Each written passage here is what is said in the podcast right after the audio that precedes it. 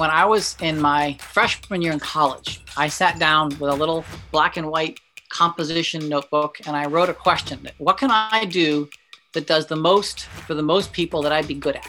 And I started scribbling and writing and thinking. And, and I wrote not what do I want? What do I like? I wrote what can I do that does the most for others that I'd be good at? Uh, so you have to have the proper question first. And I think the biggest thing is to get yourself out of the question. Like, and what, not what do you like? If you find something you can do for other people, you will learn to love it. Welcome to the 100 CEO Project Podcast. Hey everyone, welcome back. Today we are stepping into the world of farming here at the 100 CEO Project, fish farming to be precise. With us is John Reed, CEO of Waterfield Farms, which produces organic tilapia and giant shrimp, along with herbs and vegetables in an integrated ecosystem, which I'm going to let him explain to you in more detail very shortly. But first, John, welcome to the show. Hi there. Hello. Fun to be here. So, your entire business model is focused on sustainability. And so, we're excited to hear about what you've created. But first, can you share with us a little bit about the current market conditions for fish and seafood and give us an understanding of why Waterfield Farms is such a critical venture at this point in time? Okay, well, that's a, a lot, but simply uh, start off with a few statistics that the United States imports about 85% of all of its seafood. We have the largest area of coastline in the world, and yet we import huge amounts of fish. So just right off the bat, we need to grow fish. We have immense uh, agricultural resources, but we're importing. So to grow fish for the U.S. makes tremendous sense. Uh, we then chose to grow uh, the, the, species that are the most profitable, but also the lowest cost fish in the market. And our, our key goal is to produce not just organic, re- regenerative food, but low cost food uh, to serve the market um, that, that, that, most people, you know, love seafood, but often it's become priced out of the market for most people. So we're about bringing the price back down to make seafood affordable again. You know, also the 20s and 30s, seafood was considered a poor man's protein. But then uh, people discovered it. Oh, wow. And they started eating lots and lots of it. The price went through the roof because there's not enough of it in the oceans. And the oceans is another part about what we were very committed to is that um, we're really outstripping the capacity of the oceans to produce enough fish. So we're most fisheries are overfished, or in some cases they're collapsing. So growing fish on land became a great way to uh, feed the country, but also uh, not strip out the very dwindling fisheries resources around the planet. So I can go on, but I'll, I'll pause there. Last time we spoke, you talked about some silver linings for your business in 2020. So can you share a little bit about that? Well, um, a few things. One, um, we our primary market has been supermarkets, not restaurants and whatnot, uh, because it's just we had to pick a market, and supermarkets are a better low cost option for us to sell into. Um, but it turns out that during recessions, uh, people tend to eat. Uh, they go out less, and in this case, they can't go out at all. Uh, so supermarket sales always go up during uh, recessions, and during a normal recession, when you're not just limited to have to staying in your house, not like we are now. Um, instead of you know going out and treating yourself Friday or Saturday night to a fancy dinner, people will will go and buy upscale a little bit in the supermarket and buy a little bit more of it, fancy something, and cook it at home for their family. So supermarket sales always go up during recessions and and other times, and particularly in the pandemic. So that has been a small silver lining. But a different one has become really people have started to understand the importance of food resiliency you know people are panic buying and rushing foods are going to run out. And that often is because the food chain in this country is is super super long. You know most food comes from two to three thousand miles away from where it's eaten. Uh, in short cases it's as short as a thousand miles but still very far away. So there's a lot of opportunity for interruption in that supply chain. So growing food locally sustainably resiliency that has been something people have started to really get in a very visceral sense now as opposed to as maybe an intellectual concept, but now it's really come home. And there's a lot more of an understanding and a, and a desire for, for local food. And the market is uh, more acceptable, is more sort of open to that now as well. So there's several silver linings, unfortunately, to, to the pandemic. And you had some things going on with your business as well, correct? Um, to do with uh, building new facilities? Well, yes, we're, we're expanding uh, two operations. One is we So a little bit about what we do. We grow fish in large tanks of water, and then the water from those fish tanks uh, uh, is circulated through shrimp tanks, and the water from there goes to plants. And basically, the uneaten feed from the fish is fed to the shrimp, and the shrimp uh, manure and the fish manure is fed to the plants. The plants clean the water and is returned back again. So it's a recirculating system, 100% recirculation. So we do that, and, we ran a facility in Amherst, Mass. for for 20 years, shipping to about 650 supermarkets all across the Northeast. Uh, but we had to shut down because of loss of the lease of land and a bunch of challenges. So we're restarting an operation in Albany, New York. I'm pointing because right now Albany's that way, but in case. Um, so Albany, New York, and um, so we're working with investors to raise the funds to expand, and that this this time has really helped investors see what uh, the importance of what we're about, food resiliency. And in the later point, I'll bring up about carbon sequestration and reversing climate change, was another thing we're very committed to. I'll explain a bit more about that later. But relative to our fundraising, and, and secondly, there's a hatchery in Florida that we are in the midst of purchasing, and that is uh, very important for us because the, the, the, genetics of the fish we grow. A lot of people are focusing on growing much more expensive fish to sell into the higher premium market, which is a good business model, you know, growing salmon and high-end fish where you can get a lot of money per pound. But our approach is exactly the opposite, growing as cheap a fish as we can, as inexpensively as we can, and sell a lot more fish at a lower price. But that means we need to work on growing fish that, that, that grow faster on a lower quality feeds, lower protein diets, not sort of feeding them super high test feeds um, that cost a lot cost a lot of money. So having a hatchery where we can breed the, the stock that we use and then a facility to grow out that stock. And our, our mission is not just to grow just in upstate New York. It's really to replicate our systems uh, outside of each major market and, and uh, an interesting distinction. We don't want to be in the market because a lot of people say they want to grow in the city. And that's really quite quite nice. But when you think about how do you distribute inside the city, I, mean, I have some friends that run a, some container farms in Brooklyn, and they literally get on the subway to deliver their product, which is kind of innovative in some regards. But at the same time, they can't move volume. And a lot of farms who have built in the city, they wind up shipping their product in big trucks out of the city to the distribution centers to the distribution centers, which surround most cities. And then those trucks take it back into all the city markets. So we build outside the city on the edge at the distribution center so we can immediately ship directly into the into the markets. And one of our key uh, traits is we call same day fresh. So we we pick, pack, and harvest by 10 in the morning. It's on our trucks into the supermarket distribution centers by around 12 to 1 o'clock. And then it they call it distro. It distributes out to the stores, your local supermarket store, by around three or four. So you can come home uh, from work, five or six, and buy what was growing in our greenhouses the same day.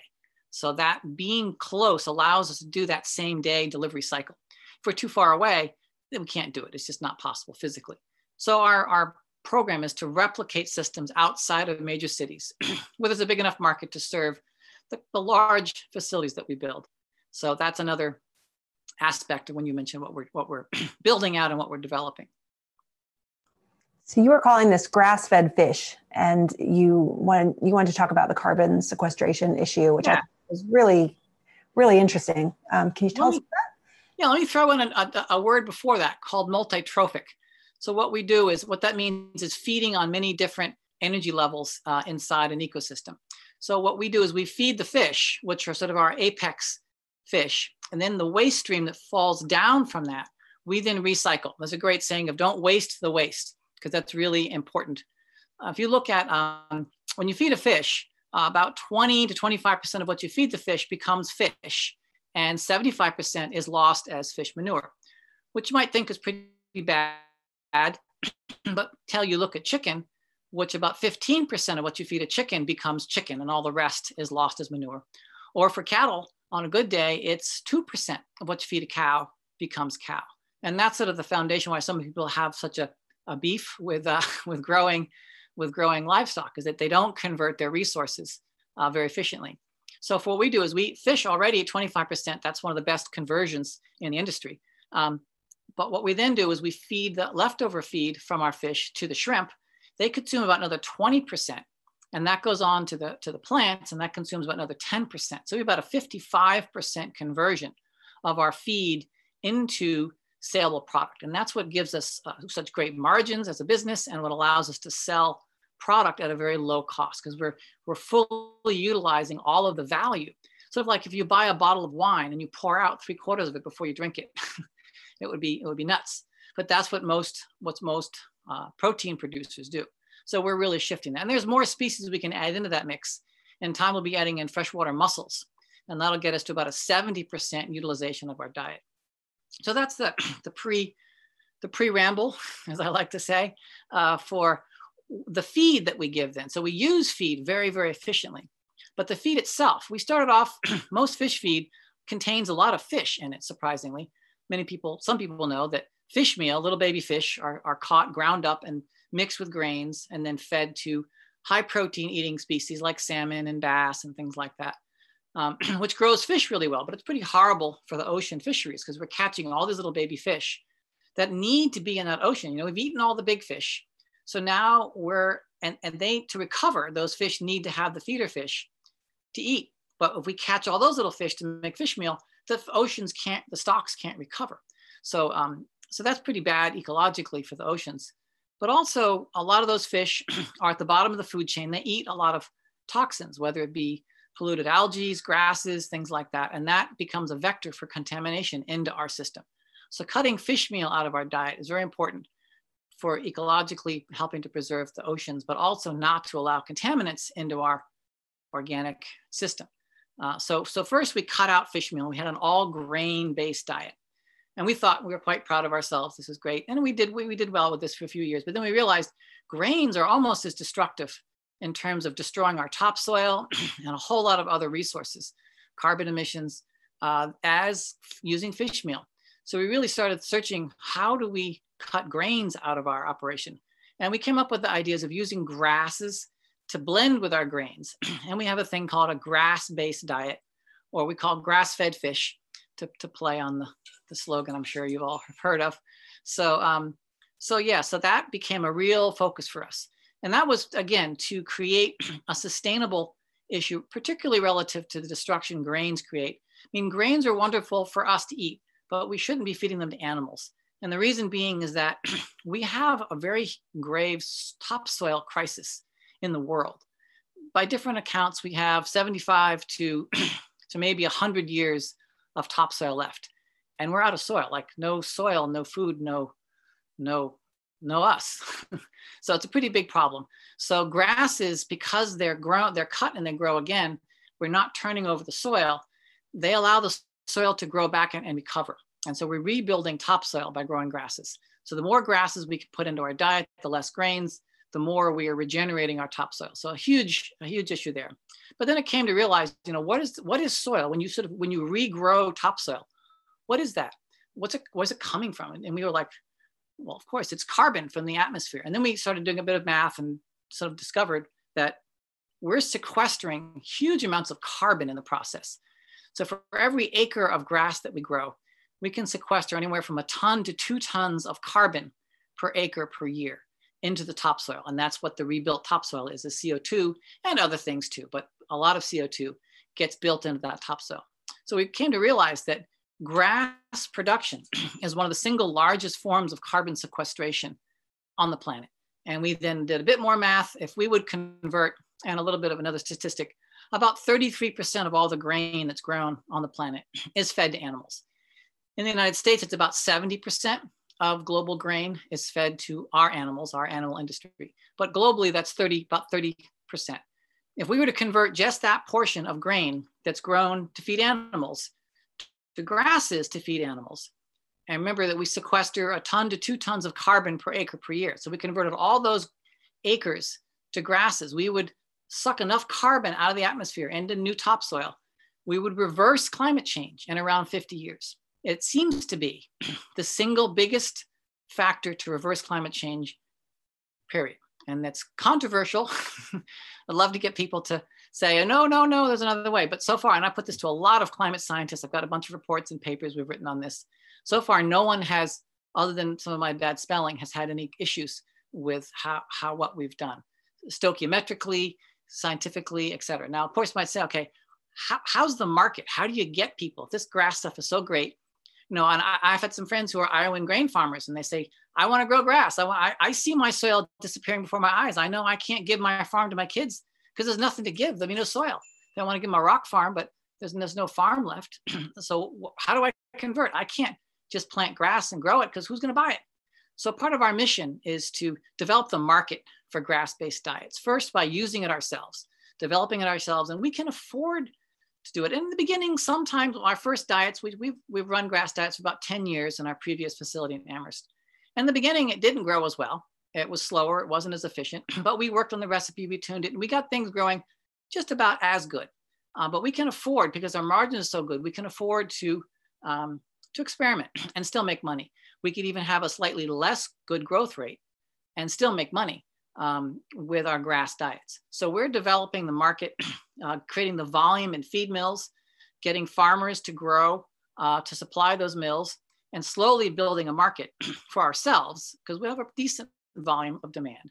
But then uh, offer it to other aquaculture growers, other growers of tilapia, which is, I forget if I mentioned, well, you mentioned that we grow tilapia, um, which is the fourth most consumed fish in the United States. So it's a lot of demand for tilapia. So if we can convert the bulk of the tilapia industry to be using grass-based diets, we'll start to build a pretty good foundation. And then in time, we look to convert the, the recipes for poultry because about 60% of all the grains in the United States are fed to chicken. So it's a huge market. But chicken feed is really, really cheap. And it's actually easier to make a chicken diet because it's a lower protein than, than what a fish needs. But cost wise, it's really hard to get. That's why I say it's chicken feed, right? It's cheap stuff. So getting the dust. So that means we have to get our volume up, get really efficient in our production cycles, get the farmers efficient, tune all kinds of, of things. It's going to take us, you know, some years to get this worked out. But then we can start to get the volume up, get the acreages starting to convert to grasses, and then we then we're off to the races. Then I say it'll take us about 20 years to get the volume of grass, the grass base up to the volume it needs to be at. Run that for another 30 years, and we can really take the worst of the climate uh, impact out of the atmosphere. I can get into some CO2 numbers and things if that would be useful. I don't know how far you want me to get into the to the weeds here, to the grass weeds. Nice pun. Um, um, well, that's interesting. I mean, it doesn't seem very exciting to grow grass, but I'm guessing that it, it grows more easily than, you know, I live in the middle of the country and there's a lot of corn and soybean. And, sure. you know, when, if you're not having a very good year, just seems like very complicated the farming industry. So if you can grow grass sounds like it might be an easier thing to grow. Well it's much e- uh, easier in a sense. Obviously you don't have to till so you, you, you skip right off an initial bat. You don't have to seed. So right off the bat you don't have that expense. It takes a lot less fertilizer and a lot less irrigation uh, and it grow it's much more tolerant to cold and to heat. So if you have a bad frost or a bad uh, drought or, or excess excess rain, all the above, really hurts your corn or soy and other crop yields. Whereas grasses are much more resilient. And as climate change comes on, those types of, of really erratic weather is becoming more and more prevalent. I mean, we all see this now. It was, it was predicted 20 years ago. It's a fact now that climate is very, very impacted. So grasses are much more resilient to this kind of change. And even if we were to suck all the, stop emitting all new carbon tomorrow. We were a carbon neutral planet. We're going to have 20, 30 years of impact that we've already created with our climate. It's going to take time to get things back to the winters that our grandparents knew rather than the winters we know now where it's, you know, it's November and it's barely 20 degrees outside of where, where I am. So normally we'd be hard frost and, and, and snow on the ground. So this is, and, and you know, the lakes that you used to, to be able to ski across in November sometimes they're open water until January. Uh, so, um, so that's, we, we're, we're clear to that. So to your point about farmers, it, it makes the resiliency of the farmer easier. And there are other challenges. There's markets. We have to get the protein content up. There's challenges to working on that. Grasses grow it at a good at a good day about 17% protein, but um, most grains want to be around 25 to 30% protein. So there's some some tricks we're working on uh, to, to get those ratios to work right. And then we still can blend in some grains as well to, to adjust that. But to, to, your, to the point I was starting with about CO2, I'll give you a very simple thing that when, when our grandparents were, were, were living, CO2 in the atmosphere was around 280 parts per million. Just think of it as, as a number, as a reference point, 280. uh, most people have said to stop the planet from heating more than two degrees of temperature rise. Uh, and we've already risen a degree. So to stop that second degree of rise, we can't be above 350 parts per million of CO2 in the atmosphere. And that's a pretty recognized number. We got to not be above 350. Right now, we're at 412, actually 414. It keeps going up. it changes on me, the numbers. Uh, so 414 um, parts per million of CO2 in the atmosphere right now. That's obviously way above 350. So we are on track for about three degrees of climate change now. So even if we would become a carbon neutral culture, society, planet, we're already cooked. We've got to take carbon from the air out. We've got to go from 450 back to a minimum of 350. And that, that stops us at two degrees temperature rise. Uh, and it's going to be a debate exactly. It's not going to be on the number, but you know, 1.75, two and a quarter, but it gets us to a place where we're barely tolerable. Two is, and but some people consider two is too high. And most people are trying to say we can't go above one and a half degrees of temperature rise, but we're on track for three with 414 parts of CO2 in the atmosphere. So this is why sequestration is such an important part really of our, of our lives. Literally our lives depend on this, our children's lives especially. Um, you know, humans will probably exist. We'll get by somehow, right? But an awful lot of, of, of humans will suffer. A lot will have to migrate. A lot will die trying. Our economies will be in tremendous risk. The Fed, the US Fed, just issued a report three days ago that climate change is a material risk for our economy. And so when the Fed acknowledges climate change as an issue, you know something has finally gotten, they kind of said it's a risk factor, right? They're not saying, you know, alarm bells like some people are saying, but they're of course very staid in how they present things. I don't want to freak people out. But even that got pe- that people sat up and paid attention. So, so how do we get this carbon out of the air? Well, one way is grasses. and there are lots of other, now of course you say we take 33% of our soils and we start sequestering, that's with grasses. But the other 70%, there are many, many other techniques other farmers can, can grow. No-till agriculture is a big is a big factor. Many, many other ways to get organic matter into your soil.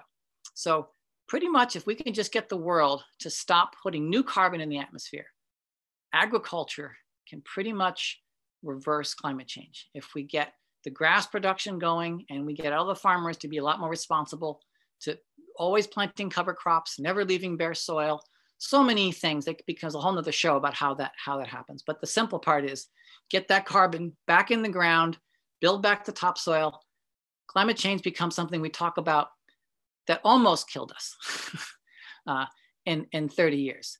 But right now it's it's it's it's gonna if we don't stop. Because again we're on track for three degrees. If we go to four or five degrees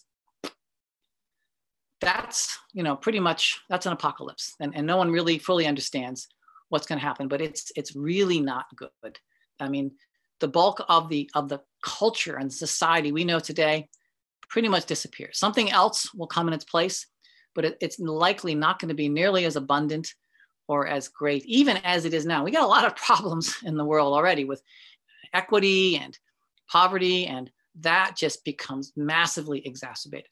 And and and we become part of the impoverished in the process. So i don't want to be too much uh, too gloomy about this, although it is pretty gloomy as well. It's hard to put a good perspective. Everyone always likes the happy ending. We're almost going to die, but everyone always likes to put that but at the end. But we can do this, and we'll be saved.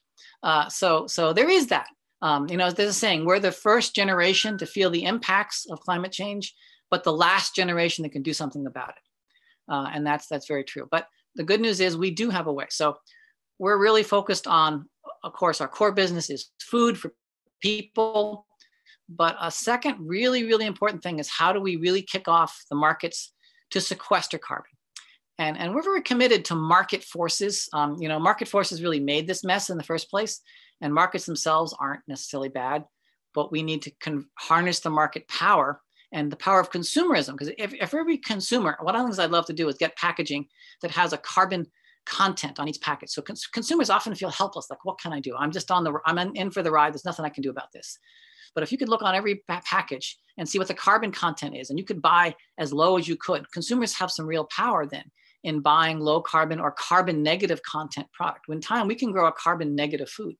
So we really believe in the power of consumers, informing consumers and giving them the power to purchase uh, responsibly. And, and so between that and having, but they can't do it now, it's not in the market. But so that's our mission to create that, the power uh, of good low cost food that also is sequestering carbon and transforming, uh, transforming climate change so we have, have a real future. So there we go. There's, um, there's some sort of light topic to, uh, to, to think about. So, you've been in this business for over 30 years. What advice can you give to entrepreneurs or even seasoned companies on how to go about creating real change with their sustainable ventures, or even just how to be successful with bringing them to market like you have? So, there's a, a lot to that. I can start by saying when I was in my freshman year in college, I sat down with a little black and white composition notebook and I wrote a question What can I do that does the most for the most people that I'd be good at? And I started scribbling and writing and thinking. And, and I wrote not what do I want? What do I like? I wrote what can I do that does the most for others that I'd be good at? Um, and this model came up very early on. I developed and I went on and built on the south side of one of the dorms of my college a greenhouse, started growing fish and plants in it. It was like, and so since 19 really 81, this I've been developing the system. So it came to me quickly, but it came quickly because I asked, I think, a good question. Uh, so you have to have the proper question first. And I think the biggest thing is to get yourself out of the question. Like, what, not what do you like? What's fun for you? I can't find myself in the world. If you find something you can do for other people, you will learn to love it. Uh, and a great example was I was doing chemistry, physics, biology, all the undergraduate stuff. And I, this question came about and we had our wonderful little system running in this greenhouse on campus. And then I realized, okay, how does this actually make a difference in the world? And I switched my entire degree to economics. And if you talk to me, and now I'm now I'm almost a senior. You know, when I was a, a freshman, I was going to be an economics major. You'd be like, yeah, right. what they put in your your soup at lunch. Uh, totally like, because where fun goes to die, right? That's the expression for economics, right? Uh, so not going to be an economic, but now all of a sudden economics is fascinating because it gives me the access to how do I solve these questions? Because to a great degree, economics is the study of ecosystems. So, so again, if I thought, what do I like? I never would have taken economics. Economics is horrible, right? Who wants to be an economist? Apologies to whomever are economists. But anyway, it becomes something that you become passionate about. So you find yourself passionate about things you would not have thought. Once you get yourself out of the way. Uh, and that that's like the, the single biggest thing. And then of course, just being relentless, uh, getting very grounded in what you what you show, and then just sticking to it. Uh, you know, when I first started growing fish, people used to make jokes. Oh, you grow fish. What do you do? You put them in the soil and plant them, and you put the head up or the tail down when you plant it. Like all these dumb jokes. I'm like, please. so growing fish was considered ridiculous. And tilapia, no one knew what a tilapia was. But you know, you stick to your to your convictions and then eventually, you know, if you aren't completely insane, uh, you've grounded your conviction in something that is real, and and you and you make it happen. So, uh, but having the right question, I think, is is the first most important thing to to look after, and then having conviction and believing in yourself to just go make it happen no matter what. You know, damn the torpedoes, as they say. so, so that's that. I don't know what other. There's lots more that I things I've done, being very controversial. You know, here's one funny analogy, you know, so trying to raise money. One time I was trying to get this one guy, Carl Icahn, who was a big venture capitalist back in the 80s. I was trying to get him an investment business and I could never get past his, his secretaries and wall of people. So I went to his outside his house and I stuffed my business plan in his mailbox, which is not legal because you can't put mail in a mailbox. But somehow the letter carrier didn't see it and it got into his house and he he read it. I got a I got a note back about six weeks later saying, I love the, I love the spirit. Nice try, but no thanks. but at least I got through to him. So it's just crazy things like that, where you just, you just do, just to be unstoppable is something that I've kind of been and uh, gotten pretty far. And we got some pretty big challenges still in front of us. I mean, it's at times it's a bit of a burden to think, you know, you know, people often feel uh, anxious that they don't know what to do. There's this huge immense problem and, and they just feel helpless. And, and it's not much better if you think you have the answer, because then you have to go do that. And then speaking to people and addressing it, and you say, I, I, I think I have a way to reverse climate change. And people look at you like, where the folks in the white coats and take this guy away. He's, he's crazy. So, so having a great idea can be almost as hard as not having any idea. Uh, but we're, we're getting there. We're getting enough people who start to see the possibility of what we represent, both from a business side, but also from, uh, from the environmental and the climate, climate changing side.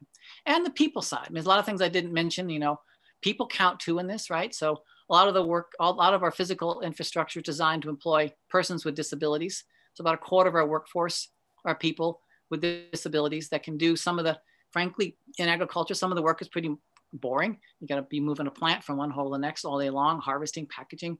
And people who have a lower mental aptitude like that kind of consistency. So we've developed a broad range of tasks for sort of all different. We got folks with, with doctorates and people who will be effectively, you know, a, a, a second grade aptitude all their life. So we have a full, and everyone, we, you know, we, everyone works together. We have our Christmas parties, the whole gang's there. So it's very fun to incorporate, you know, it sounds silly, but to bring people into the whole mix and have that be part of the whole process for us. So that's, that's really fun. And that's really rewarding. Even when the chips are down and things are hard, when you have a team of people that you're really building, and, and I, I, don't have enough time for the stories of, of, of, the loyalty that we've had towards our, our company and our projects. It's just uh, incredibly amazing.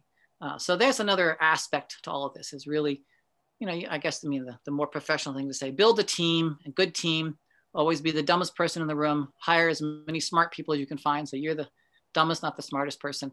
And I, and I, I can clearly say that's, I accomplish that regularly. But in any case, uh, the, uh, that's, those are the things that are, are fun, that are, that are what I've looked at is trying to be unstoppable and having some really good questions that you, that you work, work to solve. Well, not so at all. I think that's tremendous uh, that that you've worked out a way to incorporate people of varying abilities into your into your workforce. That's wonderful. Yeah, there, there's so many things that we do, but that's that's like the crux of what we're about. Because it's about people, right? You know, it's about low cost food people can afford. It's about the people that help produce the product. Uh, there's a whole approach we do for sales and marketing that we can't get into, but it's about reaching people. I think I mentioned earlier uh, when we were speaking that one of the things we do is we hire acting students as our core sales and marketing folks because they're great at expressing and engaging with people what we're about. Because we don't really sell, and as an saying, you don't sell your product, you sell a story. You don't sell the steak, you sell the sizzle. So it's about generating with people what you're about. And that's a super important part of what we try and do is reach out to the community, not obviously community inside the business. We have a community outside the business that we really try and engage with as well. So on many, many levels, we're working with what, what often referred to as regenerative principles uh, of, of really regenerating relationships, regenerating our soil, regenerating our environment, generating us uh, as, as a culture and as a people and as, as humans. So it's about all of that all in one big, I say neat bundle, but it's actually a very big, messy bundle. but it's uh, it's coming together. So, Reed, thank you so much. We're out of time, but I I love hearing what you're doing and uh, look forward to seeing if anyone John had mentioned earlier if anybody has any questions or comments regarding his uh, plan on, on the grass-fed fish, uh, you're welcome to send those over and submit to us. yeah, love, oddly enough, I love critique because you know if, if I'm doing something stupid and someone tells me, I get to stop being stupid if I pay attention to them. So it's always nice to get pointing out when you're doing something that, that's not going to work. So it's very helpful. It sounds so promising. You've been great. We're so glad that you were able to join us. And um, where can they find you? Well, uh, there's obviously waterfieldfarms.com. That's our, our website. And uh, there's um, and LinkedIn. I'm, I'm John Reed uh, on LinkedIn. So it's pretty easy to find me that way as well. So many ways in these in this connected world, it's hard to hide actually but yeah, waterfieldfarms.com and, and myself, John Reed, at, on the LinkedIn. Thanks so much. This has been great. All right, great. Enjoy. Thank you again. Hey guys, we hope you've enjoyed today's episode. And if you did, please share it with your friends and colleagues who also have to navigate this leadership stuff. As you can see, this project is about to be a mini masterclass in every episode. Best part? It's free. So if you like it, please do us a favor and take a screenshot, share it on social with the hashtag 100CEO. That's 100CEO. That way we can say thanks and share it in our stories. And finally, if you've got some insights you'd like to share and you're a CEO, we'd love to hear from you. You can find us at 100ceoproject.com or on LinkedIn at the 100 CEO Project. Until next time, keep leading by example.